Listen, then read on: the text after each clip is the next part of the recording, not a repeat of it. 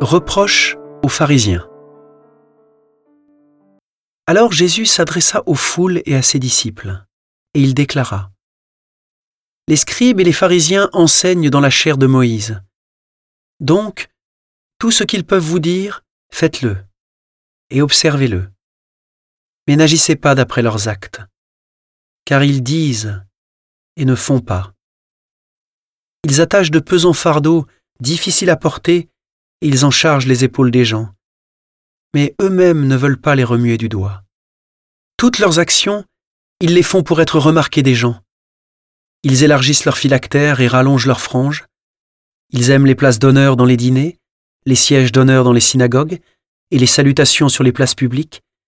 Ils aiment recevoir des gens le titre de rabbi. Pour vous, ne vous faites pas donner le titre de rabbi, car vous n'avez qu'un seul maître pour vous enseigner, et vous êtes tous frères. Ne donnez à personne sur terre le nom de Père, car vous n'avez qu'un seul Père, celui qui est aux cieux.